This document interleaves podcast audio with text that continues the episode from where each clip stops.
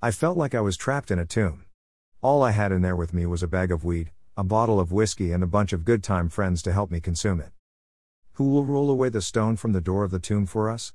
Four, but when they looked up, they saw that the stone had been rolled away, for it was very large. Mark 16 3 4. How often do we focus on the stone, beat our heads against it, rail at it, pray about it? And finally just camp out on it because, well, it's not going anywhere. The Marys and Salome knew that there was death behind that stone, but they didn't believe they could do anything about it, so they just focused on the stone. Stupid rock. If only we could have done this the other day, before they sealed the tomb, we wouldn't have to come back and worry about it now. If only Jesus hadn't come back to Jerusalem, if only the priests had listened to Jesus, if only he had been nicer to them, played their games. If only. There is always an if only, isn't there? But we cannot go back in time, what is done is done. So now all we can do is worry about this big rock that is blocking the way. Am I talking about the ladies or us? Both. I can't really get to my Lord because this stone is in my way. I have to deal with it, or, I guess, just live on this side of it. Scared, alone, and hopeless.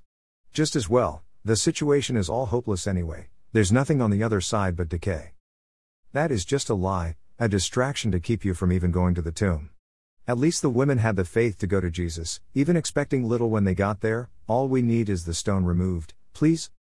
Their mustard seed of faith was rewarded, and they realized that their stone, just like the ones Jesus had rolled away from their hearts when he was here, was gone. Your stone can be drugs, eating, money worries, or money clutching.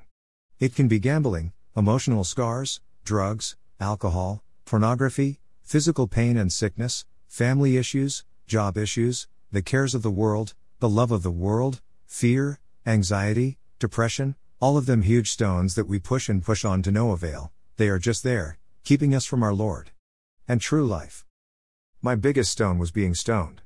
I spent years running around, running my own life, seeking everything that I thought my flesh needed and wanted, but got farther and farther away from my Lord until I felt like I was trapped in a tomb with no escape.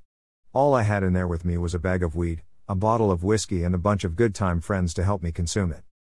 But I was seeing and feeling more and more that I was dead and empty inside, and no amount of dope, not weed, not mushrooms, not cocaine, not acid, not speed, whiskey, beer, or tequila could cover it anymore. And all the parties always seemed to end in heartache, leaving me more lonely and empty than ever. Even the good money I was making in the welding trade that I had worked so hard to excel at was not rewarding in the least. Then I started to hear the Lord call from the other side of the rock I'm here, waiting for you. I began to hear preachers preaching about a plan that the Lord had for me. I could no longer stand it, I had to get past that rock. But who will rule the stone away? I tried doing it myself. I tried quitting the drugs. No smoking, no drinking, no snorting, nothing for a month. I declared. I am pushing that stone stone aside. Ha, it didn't hardly budge an inch. I didn't make it until the end of the first day, and I was not only not moving that stone any farther, it was rolling back over the top of me. I cried out, Lord, I do not want to be this way. I want to follow you, I want to really know you. I will do whatever it takes, go wherever you ask, I'll read and study, pray and preach, I'll make a fool of myself, go to the deepest, darkest jungles, whatever, just roll away this stone, I can't even breath anymore, I can't stand to live this way. Out of my distress, I called on the Lord, He answered me and set me free. The words of Psalm 118 that jumped out at me that night of my desperation from the old Bible I hadn't opened in years. Those words became the messenger from God, the angel, that crashed to the earth like lighting in my soul and shoved that stone away like it was made of paper mache. It turns out the stone wasn't the issue.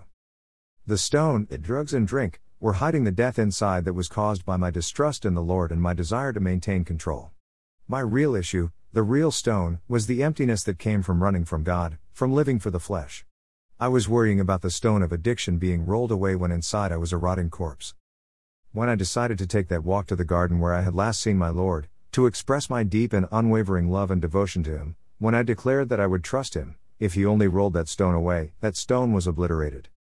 When the words of that psalm opened my eyes to see that I needed to trust Jesus and stop worrying about satisfying the desires of a never satisfied flesh, that I needed to stop worrying about what all my good time party friends thought of me, to see that I would never be free unless I cried out to Jesus, I knew I had to trust him, trust him with my life, my heart, and my soul. And he came crashing out of that tomb I had locked him in, in the dark recesses of my heart, and set me free. The love and freedom I felt, the peace and the joy I felt, all of this came in an instant that night as I was kneeling on my living room floor with withdrawal cravings racking my brain and body. On a cold January night, the resurrection power of Jesus, who walked out of that tomb and embraced me, set me free. And I have never looked back. And I have never regretted it for a minute. I have a freedom of purpose and the power of God Almighty backing me up. Because I finally believed, really believed. When I finally gave in and quit running from Jesus, decided to trust Him with my heart and my life, the desire to dull my senses with dope disappeared. I did not want to miss a thing. The stone was rolled away, and it was glorious. I had been focusing on the stone, wanting it to be removed, but it was the death inside that needed addressed. But overcoming that was more than I could hope for until I did. The miracle I got that evening was more than I could ever hope for, more than I expected. But we serve a God who overcame death, the stones are easy.